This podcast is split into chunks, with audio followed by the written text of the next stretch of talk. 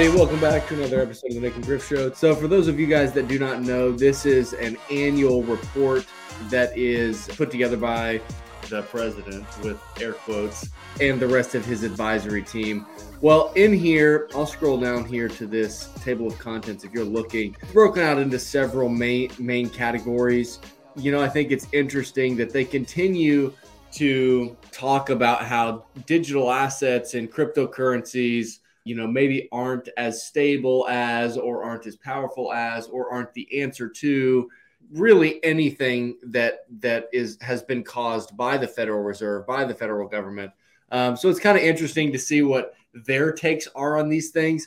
And i think it's interesting to look at this to understand what their narrative is. So i'm just going to pop over here. There's one little there's one main piece that i want to look at and it is in the eighth chapter that is all about digital assets um, and they've got a, a side note in here that is all about what are the functions of money.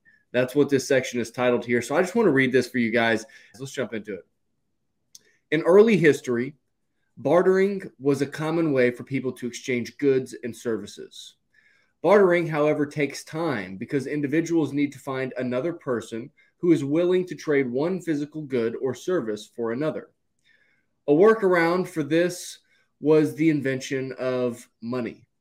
Some of the earliest forms of money appeared in about 1200 BCE. Money's key innovation was to facilitate trade between individuals by using an item that had a common representation of value that was widely agreed upon by members of society. This is, instead of having to take a goat everywhere and hoping to find someone who wanted the goat, money enabled individuals to carry something that everyone valued, such as polished beads, which could be exchanged for a wide variety of goods and services. The first money was in the form of things like seashells, beaver pelts, and even large stones. Eventually, money took the form of specie, um, it says, or coins such as gold and silver, which could be produced to a specific standard of weight. While money like coin money, metal money, was decidedly more convenient than carrying around a goat, it was still cumbersome to transport. To get around this, paper money was created, which was substantially easier to transport. To ensure that paper money still had financial value, it was backed by uh, real coin and metal money. That is, the paper money essentially served as a promissory note for coin money sitting in a bank and it could be freely redeemed. Now, here's where it gets interesting, Griff. I, I want to see if you can recognize maybe a ginormous piece that's missing in this story. This system worked well, but it had a key vulnerability that became a common theme of many crises. Banks could earn higher profits by issuing more paper currency than the amount of gold coin currency they held in their vault. Okay, I do actually agree with that piece. For example, a bank could hold 50 gold coins, but could issue 100 units of paper currency, each giving the holder the right to one gold coin. Then, if all holders of the currency demanded their money back at the same time, the bank would not have enough gold coins to meet the holders' redemptions. Sound familiar? Sound like the current banking crisis? That's exactly what has happened. This dynamic, referred to as a bank run, also has a long history, dating back to as early as the 4th century BCE. Okay, so let's pause here before it moves to the next uh, paragraph. Yes, this is absolutely true, right? We we realize that uh, you know, let's just say gold was the hardest form of money that we'd found up to this point, and we said, hey, let's use this but gold has a similar problem to Bitcoin in the scalability aspect. It's difficult to move gold around. Now, Bitcoin you can move around, but gold was difficult to move around. It's difficult to verify. And if you want to use it on a global basis, man, you can't use it with the internet, right? But the early answer for the scalability of gold was hey, let's use paper money that represents some standard amounts of gold and we'll keep the gold in the banks and we'll use this paper money to transact day to day.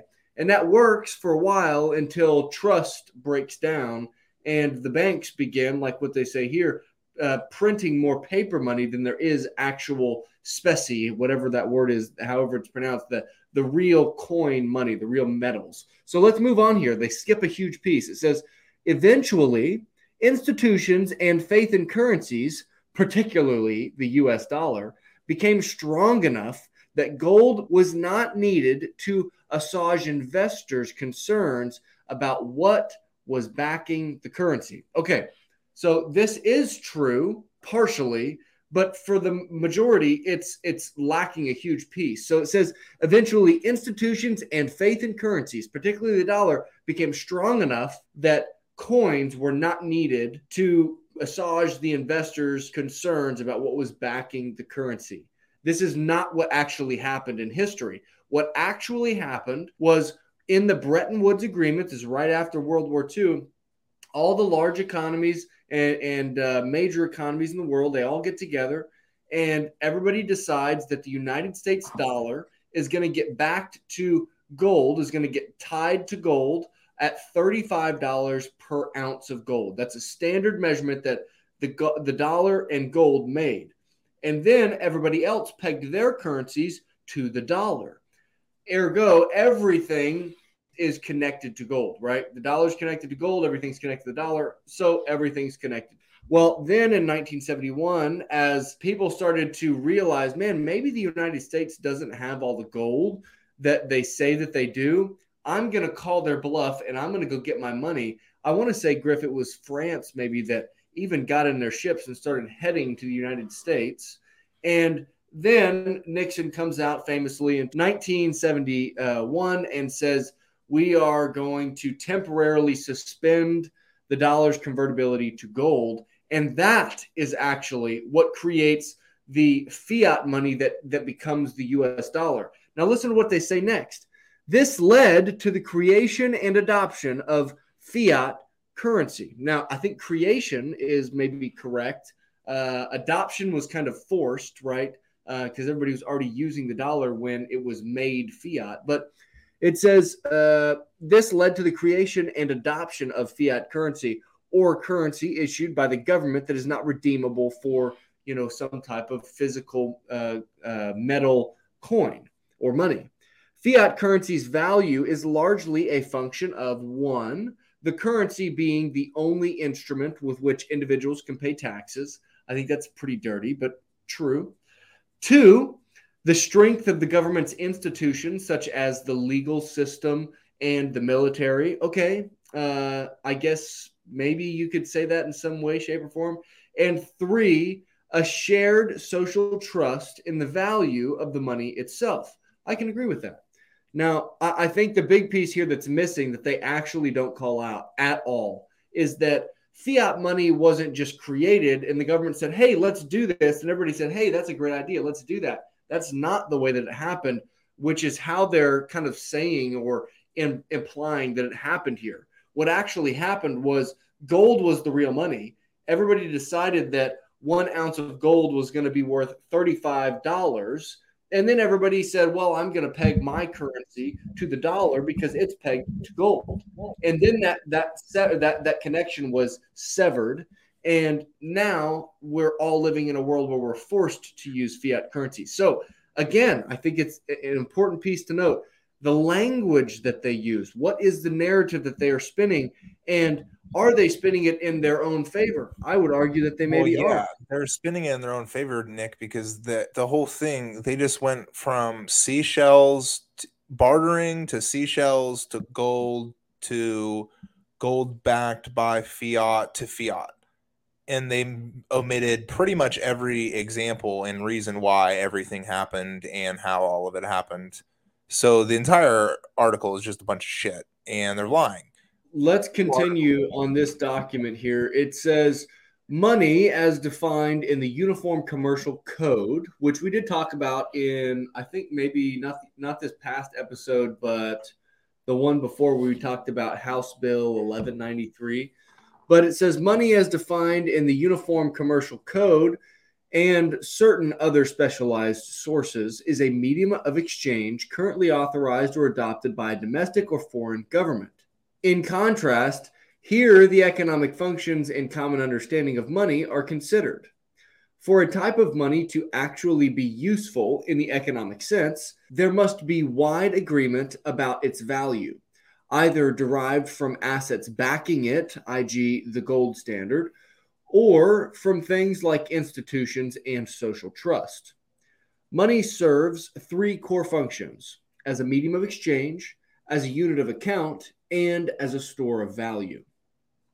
First, Money can serve as a medium of exchange if it can be used widely to trade for goods and services. For example, the US dollar can be used for purchasing anywhere in the country and even in many places abroad. I agree with that. In contrast, for example, while cigarettes are often used inside prisons to trade for goods and services, they cannot be used to purchase groceries or to buy a plane ticket. Okay, fair enough. Second, money can be considered a unit of account if it acts as a benchmark upon which the values of different goods and services can be compared.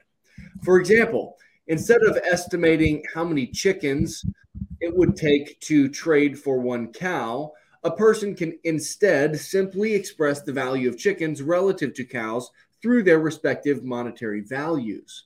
So if one chicken costs $10 and one cow costs $2,000, then a person can simply use their relative dollar values to conclude that 200 chickens are worth the same as one cow. Finally, store of value. Money can be a store of value if its purchasing power does not fluctuate dramatically over short intervals of time. I would also, I would probably more so argue, argue that money should store value over longer periods of time. So I guess I could say that I partially agree with that. But then it says, for example, the number of apples a $10 bill can buy does not vary much from one day to the next for now. This is one reason why very high levels of inflation, and then it says so-called hyperinflation. That's this is not true now, and I'm going to make the difference. I think the dollar's hyperinflating right now, but yeah. it says it says this is one reason why very high levels of inflation, so called hyperinflation, can create uncertainty in the purchasing power of money. So it's kind of funny. It's trying to say that inflation is hyperinflation and it's trying to discredit or discount the use of the word hyperinflation, which again goes to my main point in reading this, which is the language they use, the narrative that they're pushing and spinning uh, in front of your eyes to make you believe a certain thing, right? It says, uh, you know, very high levels of inflation, so called hyperinflation. It's like, no, hyperinflation is like a real thing. It's defined by 50% or more inflation uh, by the calculation every month. Now, Griff, you and I, and hopefully the listeners know that the CPI metric is not accurate already. Um, but this is funny, right? I mean, it makes you question what is the narrative. And then it continues here. What Sovereign you, money is money issued by the governing authority of an independent country. Sovereign money can easily satisfy money's functions to serve as a medium of exchange and as a store of value over time. This is because sovereign money is an information insensitive asset. It is unlikely that one side of a transaction is acting based on the private information about the value of sovereign money the more information sensitive an asset is, the less likely it is to be a medium of exchange. For example, if there is a high possibility that someone is buying gold to protect themselves against losses from holding another asset, the gold seller may decide that it is better not to exchange gold for that asset. Sovereign money is also a liability of the central bank, meaning that its value is backed by the bank. The US dollar is widely accepted as a medium of exchange and it is also a store of value. Uh, indeed, roughly half of all international trade is invoiced in dollars. Now, that's an interesting stat. This does not mean that all sovereign currencies have the, fe- have the features of money. For example, Zimbabwe's currency lost its role as a store of value in 2007 when its annual inflation rate rose over rose to over 66,000 percent. In Zimbabwe's case, consumers and firms shifted toward the widespread use of other sovereign currencies, which effectively replaced Zimbabwe's currency. Bank deposits also act as money. Banks offer deposit accounts to their customers, and these deposits are pegged one for one against sovereign currencies. The value of this private form of money is generally supported by a nexus of regulatory and supervisory requirements, such as capital and liquidity requirements designed to protect the customer against a possible bank run. This account based private money is linked to an individual per- person or entity. In contrast to sovereign currencies, there are limits on account based money to circulate. For example, if Jeff writes a check to Greta to pay rent, Greta's check from Jeff represents money that belongs to Jeff, i.e., the money that is linked to his deposit account. And she can redeem it in exchange for circulating cash or currency. Although Greta is legally allowed to exchange Jeff's check for gasoline, third party checks are not widely accepted as a payment method. Hence, in reality, Greta first needs to cash the check and then purchase gasoline. Griff, I think this is kind of an interesting, uh, an interesting perspective on what money is. I think that there's a lot of stuff that's right in there, and I think that there's a lot of the the words and the narrative and the real history that actually happened that has been twisted to make the dollar and the current establishment look better than it actually is. It's all marketing and propaganda. I mean, that's what it is. Hey, if you guys are not watching us right now, we do have video on Spotify and on YouTube. Go check out the YouTube channel. Seems like you guys are liking the YouTube channel, maybe a little bit more than the audio. So go go see us on YouTube. Come follow us on Twitter as well. It is at Nick and Griff Show on Twitter. That's also everywhere else that you, you could find us um, on all the major podcast platforms, all that stuff. Also, if you are interested in some Satoshi Saturdays gear, just like the shirt that I've got on here, matches this logo that's right above me. Go uh, check out the Satoshi shop. It's down in the description. We got some shirts and some long sleeves, some hoodies. Go check those out. Griff, it's always fun to hop on on a Saturday and chat. We'll see you guys next week. Peace.